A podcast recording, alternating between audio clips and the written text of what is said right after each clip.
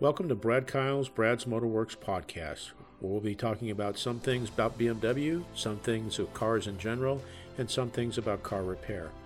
I hope you find it educational, enlightening, and I hope it increases your understanding of your car.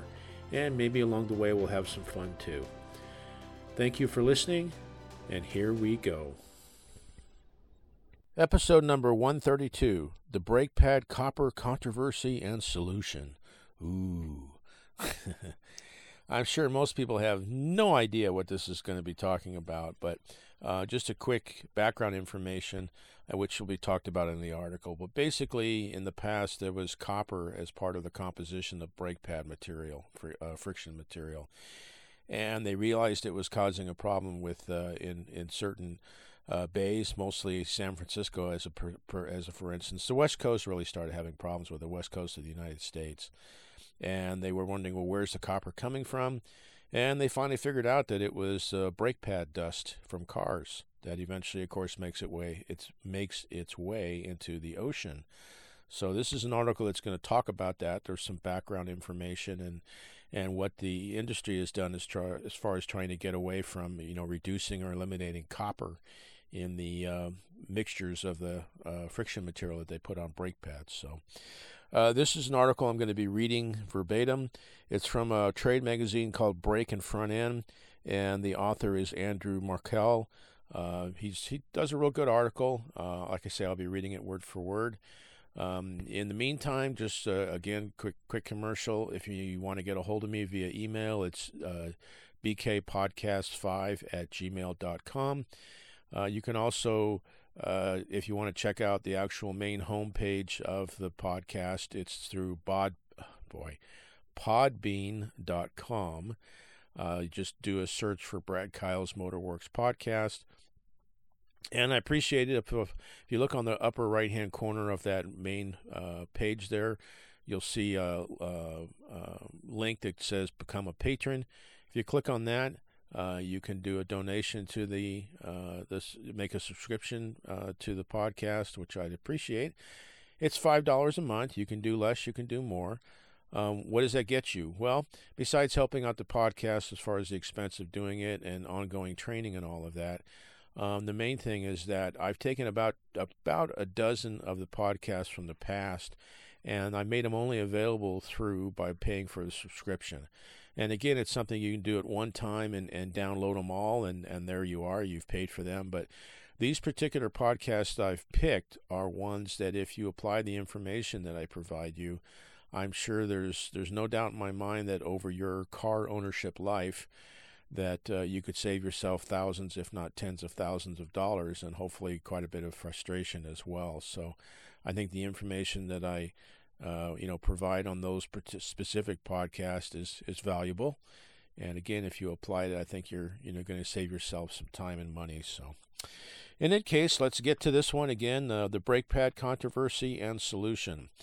It all started with a salmon that could not find their way back to their spawning grounds on the west coast.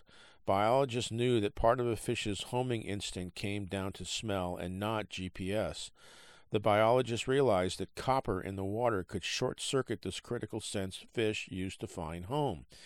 Then they started to look at the entire ecosystem and began to see copper in plankton and up through the food chain. The source of the copper was a mystery at first. It was not leaking out of the ground or coming from house wiring. The scientists soon realized that the source was water runoff from the roads, and the leading contributor was brake pads and shoes. Yet instead of overreacting and issuing strict bans of copper and friction materials, the environmental regulators worked with the brake industry to set new standards and laws.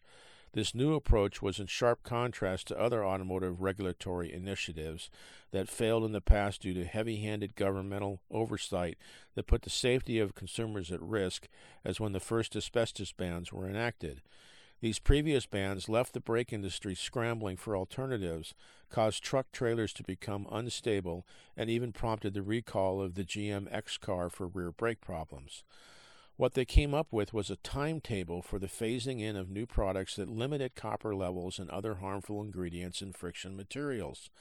They also came up with a regulatory structure that rewarded companies who complied with the new standards. While the initial focus was on the fish, it has made it safer for people who work on brakes and has given the aftermarket a new level of accountability long before scheduled mandates. The push for better, better brake pads started in 1998 when the Brake Pad Partnership was formed in California. This is a collaborative group of brake manufacturers, environmentalists, stormwater management entities, and regulators that initially came together to understand the impact of brake pad wear debris on the environment. Before the partnership committed to investing significant state and private resources in technical studies, the Brake Manufacturers Council, now known as BMC, and its members agreed to introduce reformulated products within five years if the technical studies indicated that copper in brake pads was contributing significantly to water quality impairment. In 2007, the partnership completed a series of interlinked laboratory, environmental monitoring, and environmental modeling studies that indicated brake pads are a substantial contributor of copper in runoff to the San Francisco Bay. The recommendations and research of this partnership was served as the foundation of the Washington state law known as the Better Brake Law. If you are a shop owner or technician, you have already seen the three leaf symbol on the side of a box of brake pads. The presence of the leaves and the number of solid leaf indicates the level of compliance and, most of all, accountability. The leaf mark laws require low copper pads to contain less than 5% copper by weight by 2021 and no copper pads to contain less than 0.5% copper by weight by 2023. Other metals and minerals that are also being phased out include antimony, asbestos, chromium, lead, mercury, and cadmium, all of which can be toxic to humans. The reduction of these ingredients has been the focus of some old, older regulations, but often fell short when it came to implementation and enforcement. Friction suppliers who sell brake pads in California and Washington now report the use of these metals in their products and label the compliance level of their products for consumers. Manufacturers, distributors, and shops have until 2025 to sell off existing inventory that does not comply with the new regulations. Under the LEAF law, friction formulations have has to be tested and approved by a laboratory. The applications using this material must be submitted so the correct label can appear on the box. Along with manufacturing and distribution, the California and Washington state regulations target the installer, not the most flattering term, in the new in the law's language. This means a shop in these states could be fined $10,000 fine per violation if a non-approved brake pad is installed. However, these fines do not kick in until 2025. Most brake pads and shoe companies complied with these new regulations and changed their product lines nationally and worldwide. They did this because the law makes sense and they did not want to have unique product lines for California and Washington state. So, what about the salmon? It might be too soon to say if lower copper brake pads have improved the salmon population or spawning grounds. According to state agencies, while 2018 was a record year for salmon fishing in Alaska, other environmental factors are being blamed for smaller harvests and fish during recent harvests. But they are not blaming brake pads anymore. So, I remember when this came out, and we were kind of going like, "Wow, really?" Because the original thought was is that they thought the copper was coming from roofing materials that that uh, are normally used in that industry. Apparently, there's different things in whatever the you know the roofing material itself that they're making that has copper in it. Of course, they thought that it was when it would rain that the material, the copper, would come off the roof and obviously get in the street and get in the groundwater and eventually end up out in the ocean.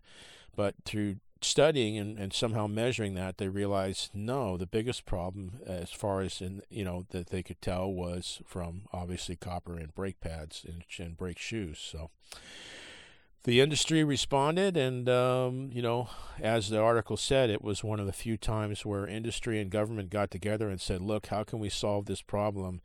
Uh, without becoming, uh, you know, not bringing the hammer down on the industry and, and making it something that that was impossible to do in some you know short timelines. So um, it's been you know it's being taken care of, and the newer pads are out there, and uh, obviously. Um, you know, the, there's a point where the the older pads can't even be sold anymore. So, Uh, it's quite possible. Yes, it will make brake pads a little bit more expensive, but ultimately, we're trying to obviously protect the environment and uh, the wildlife out there that we all have to live together. So, in any case, that's that's it for that one. Uh, appreciate your time, and hopefully, you found that enlightening. Uh, again, as uh, again, if you want to get a hold of me via email, it's bkpodcast5 at gmail.com. Would really appreciate it if you check out the podbean.com, my webpage, and uh, would really appreciate it if you become a patron. It's up to you, obviously, and uh, we kind of go from there. So, appreciate your time, appreciate you listening. Uh, again, I hope you found it uh, enlightening and increases your understanding of kind of some of the things that are going on with your car. I hope you have a fantastic day and a great tomorrow. Thank you again. Thank you for listening to this episode. It's been an honor and a privilege to spend time with you. I hope you found this of value. Please share it with family and friends. Above all else, with all you're getting, get understanding. May God bless you and keep you, and thank you again.